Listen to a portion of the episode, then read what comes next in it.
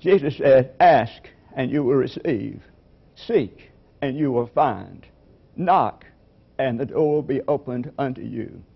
Jesus is encouraging us to respond to God's grace, and by our faith, we will. My name is Hal Brady, and I'm so delighted you've joined us tonight for this program. It is my prayer that both the word and the music will be a blessing. Would you hear now, please, the reading of God's word? It comes from Mark's Gospel, chapter 1, beginning at the 21st verse. They went to Capernaum, and when the Sabbath came, he entered the synagogue and taught. They were astounded at his teaching, for he taught them as one having authority, and not as the scribes. Just then there was in their synagogue a man with an unclean spirit. And he cried out, What have you to do with us, Jesus of Nazareth? Have you come to destroy us? I know who you are, the Holy One of God. But Jesus rebuked him, saying, Be silent, and come out of him. And the unclean spirit, convulsing him and crying with a loud voice, came out of him. They were all amazed, and they kept on asking one another, What is this? A new teaching with authority? He commands even the unclean spirits, and they obey him. At once his fame began to spread throughout the surrounding region of Galilee. This is the word of God for the people of God. Thanks be to God. Let us pray. O oh God, may the words of my mouth and the meditation of all our hearts be acceptable in thy sight. O oh Lord, which art our strength and our Redeemer. Amen. Not long ago, I was having lunch with a minister friend. After we had talked a while, he turned to me and said, Do you have any advice to give me as I pick up to a faster pace as I move to a larger church? And I looked at him and I said, Keep up your devotional life. To me, that is the single most important thing any of us can do as a follower of Jesus Christ. Keep faith with our devotional life. We will never rise above our devotional life. And we have Jesus as our example to go by. Now, I know that our spirituality is not an extra. It is indeed the very essence of who we are. New Testament professor Robert Mulholland, Jr., expressed this very idea when he wrote Spiritual formation is a process of being conformed to the image of Christ for the sake of others. Would you hear that again? Spiritual formation is a process of being conformed to the image of Christ for the sake of others. Now, Jesus spent quality time in meditation and communion with his Heavenly Father. For me, this is what people are talking about when they sense the authority of Jesus in his preaching and his teaching. And I think we need to hear again what this scripture says. They said he speaks with authority. We've never heard it like this before. So his words, as powerful as they were, are not the only source of his authority. It was Jesus' devotional life that was the source of his authority. It was the countless hours he spent in communion and in study and in prayer with his Heavenly Father. It was those times that he developed his spiritual life with his Heavenly Father. More than anything else, it was the authority of the authentic life of Jesus it was the authority of the authentic life of Jesus that changed people's lives and helped them to really get in contact with Jesus and who he was. And the same will be true of us. Listen to these words. Oh, begin. Fix some part of every day for private exercises. Whether you like it or not, read and pray daily. It is your life, and there is no other, else you will be a trifler all your days. These are the words of John Wesley to one of his itinerant preachers. But these are also Wesley's words to those of us who would seek to follow Christ. Now, uh, tonight, I want us to take a look at what might be the composition of a meaningful devotional life. First of all, solitude. Solitude. It has been said, and it's so true, solitude is the furnace of transformation. I really believe solitude comes first. Because in the keeping of our devotional life, it's not the great things that bother us. It's just the little things that cause us to have a difficult time of setting aside some time and place to converse with the Heavenly Father. You see, we have not learned to live up to the accelerated civilization we have created. It's hard for us to realize that the pace of our lives has interrupted the Spirit of God in our lives. John Killinger, the great preacher, teacher, told of a man who sent him an essay about his grandfather the young man told about his grandfather how he would go out on the porch every night. He would sit in the rocking chair and he would gaze up into the heavens and look at the stars.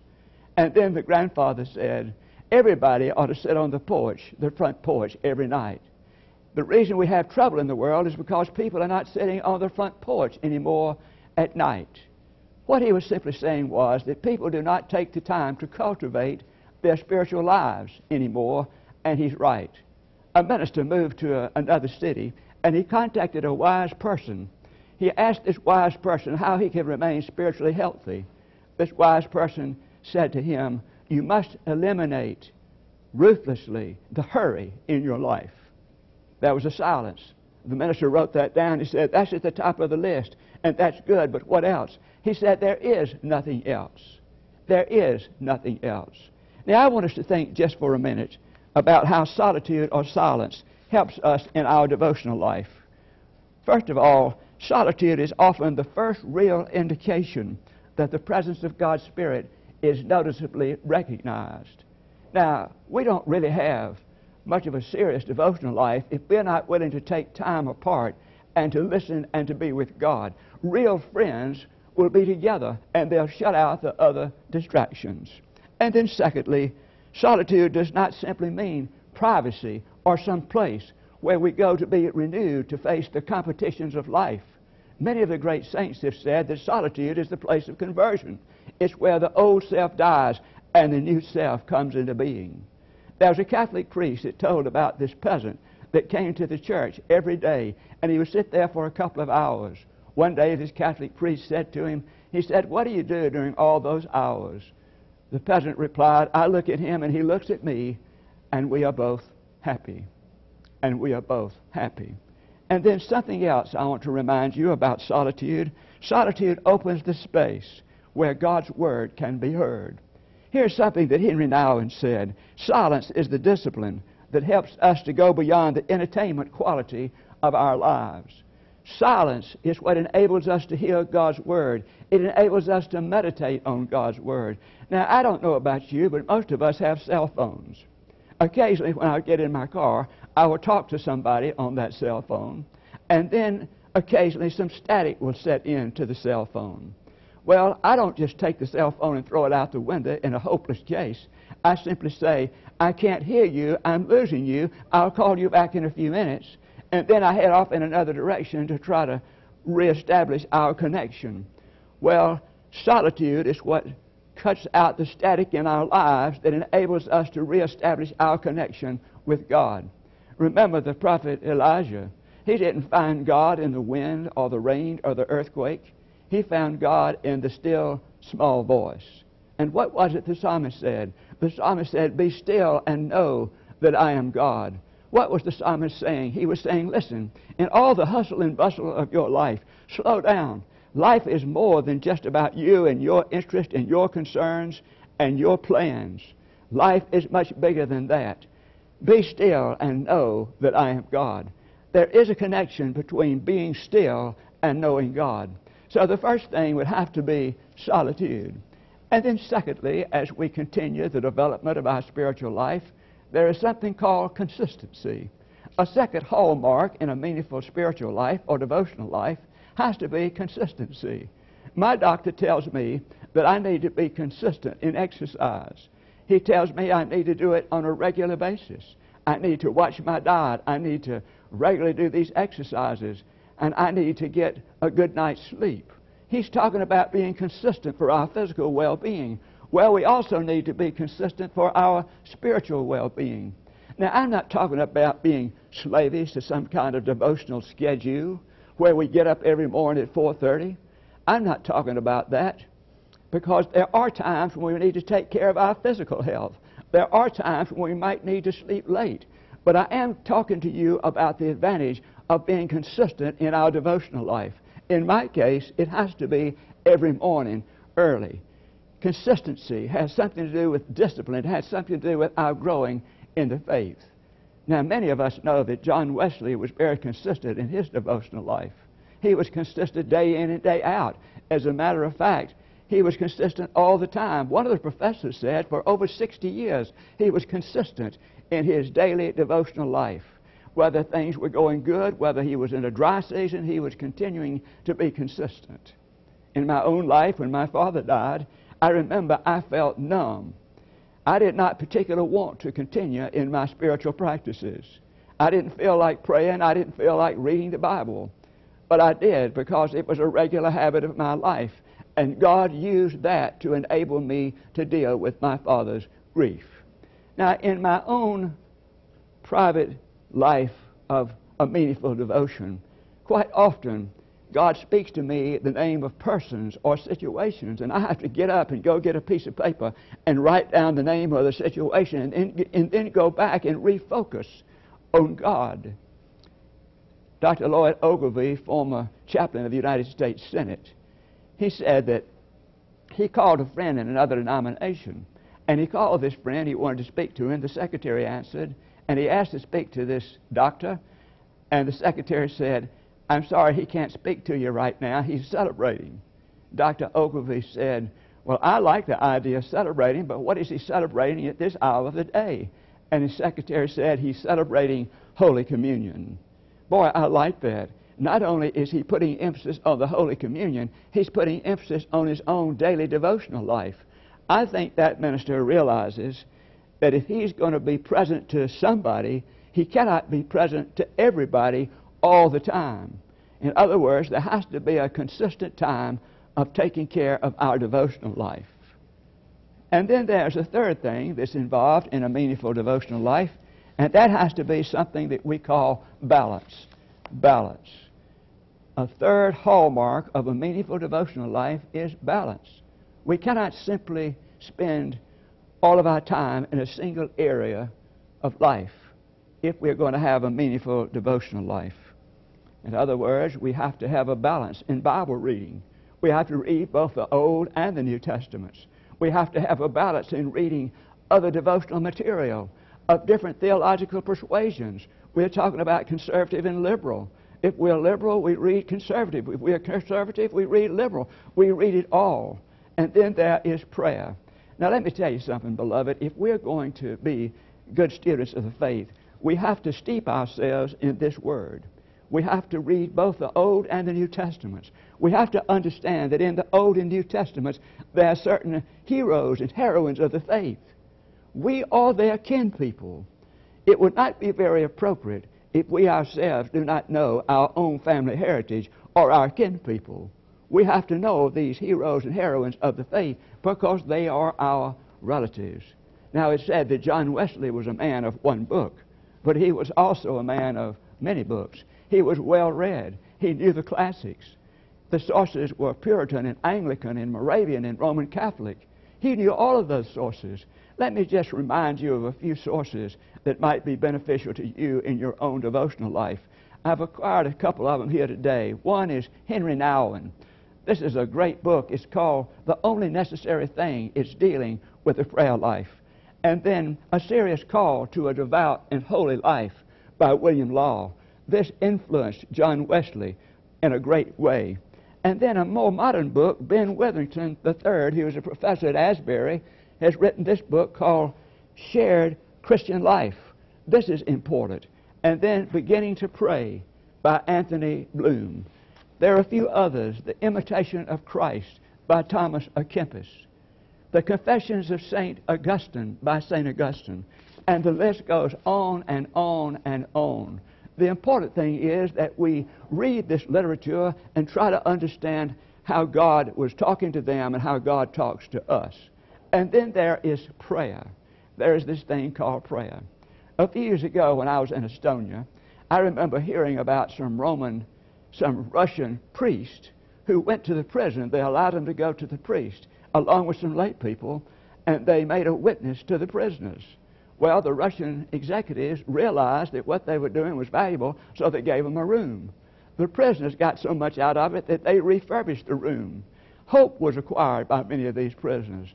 And finally, these prisoners made this statement We would never have survived without that chapel. They called that room a chapel. We would never have survived without it. Just as those Russians prisoners would never have survived without that chapel, we will not survive without meaningful prayer lives. Now, prayer is probably the very heart of our devotional life. Prayer is not where we inform God of our needs. Prayer is our invitation to God to come into our lives, to rule our lives.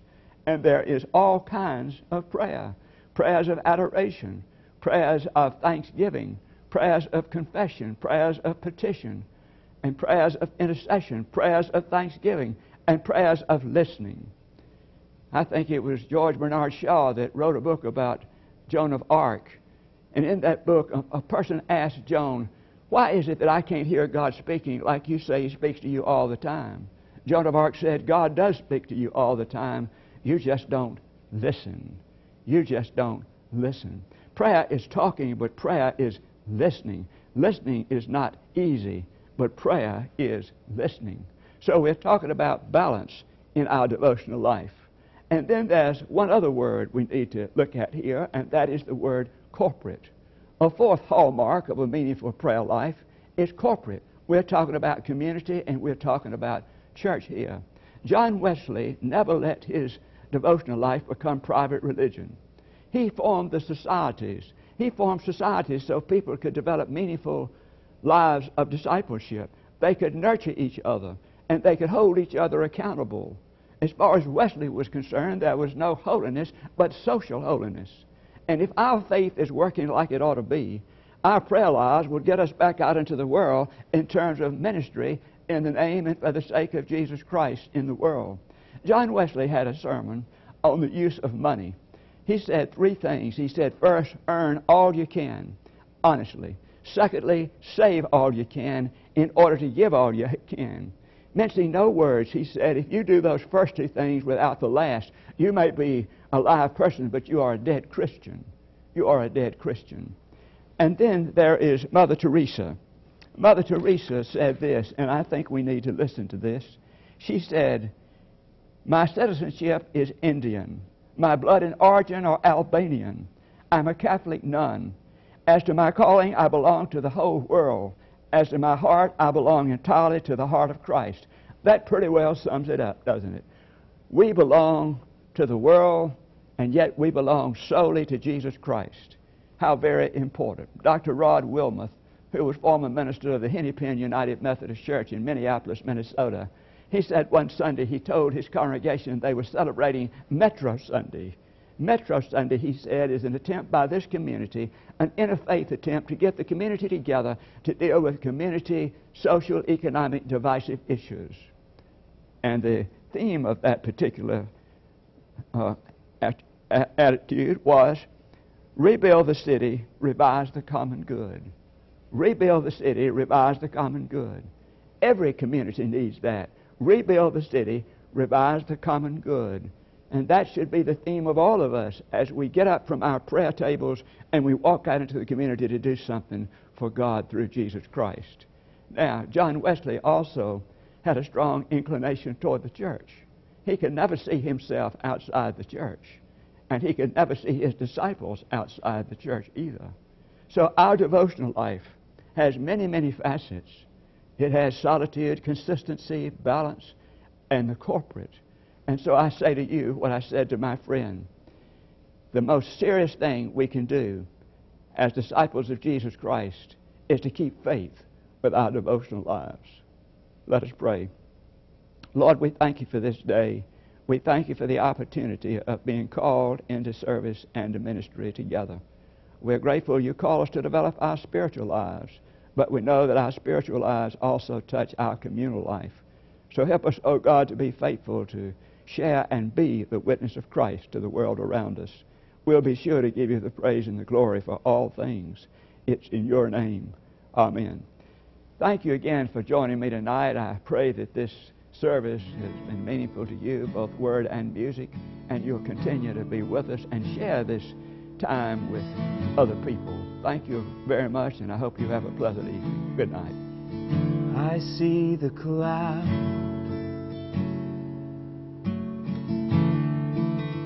I step in.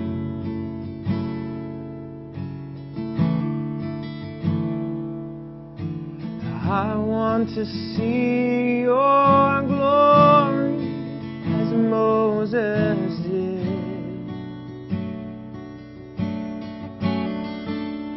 flashes of light,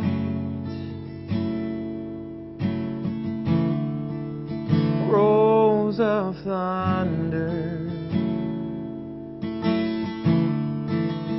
I'm not afraid.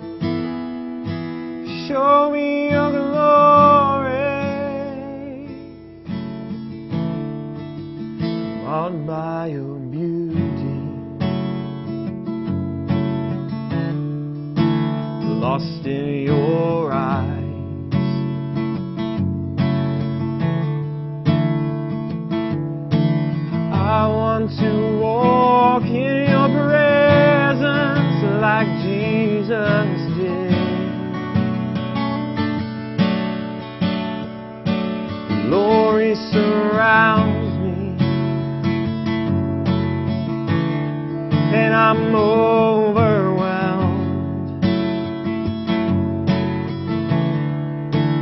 I'm not